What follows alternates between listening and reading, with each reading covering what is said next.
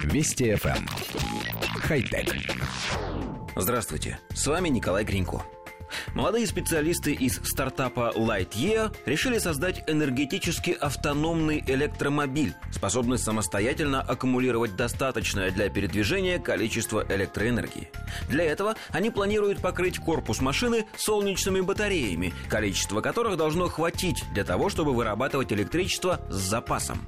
Пока разработчики не представили никаких технических спецификаций, но уже опубликовали красивый промо-ролик, дающий смутное представление о том, как будущая машина будет, если будет, выглядеть.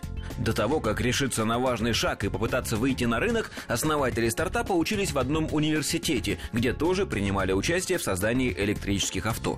Один из их проектов назывался Stella Via. Он-то как раз и ездил на электричестве, собираемом с помощью батарей. Но тот прототип был максимально прост и предназначался больше для демонстрации возможностей, чем для безопасной и комфортной езды. Поэтому перед разработчиками стоит довольно сложная задача. О полноценном самозарядном электромобиле не вымышляют даже гиганты автомобилестроения. Разработчики концепта утверждают, что проблем с реализацией задумки у них не возникнет, ведь все уже давным-давно просчитано, поэтому они продолжают готовить документацию и занимаются поисками инвесторов. Коллектив редакции нашей программы нисколько не сомневается в том, что такой автомобиль можно построить. Он действительно будет аккумулировать солнечную энергию, перерабатывая ее в электричество, а затем доставлять пассажиров в требуемое место с максимальным комфортом на приличной скорости и без загрязнения окружающей среды. Есть только одно «но».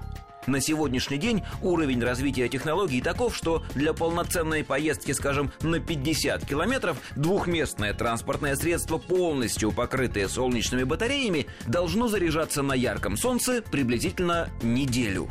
Электричества должно хватать на работу двигателя, освещения, кондиционера летом или обогрева зимой, а площадь поверхности современного авто не очень велика, поэтому время зарядки сильно увеличивается.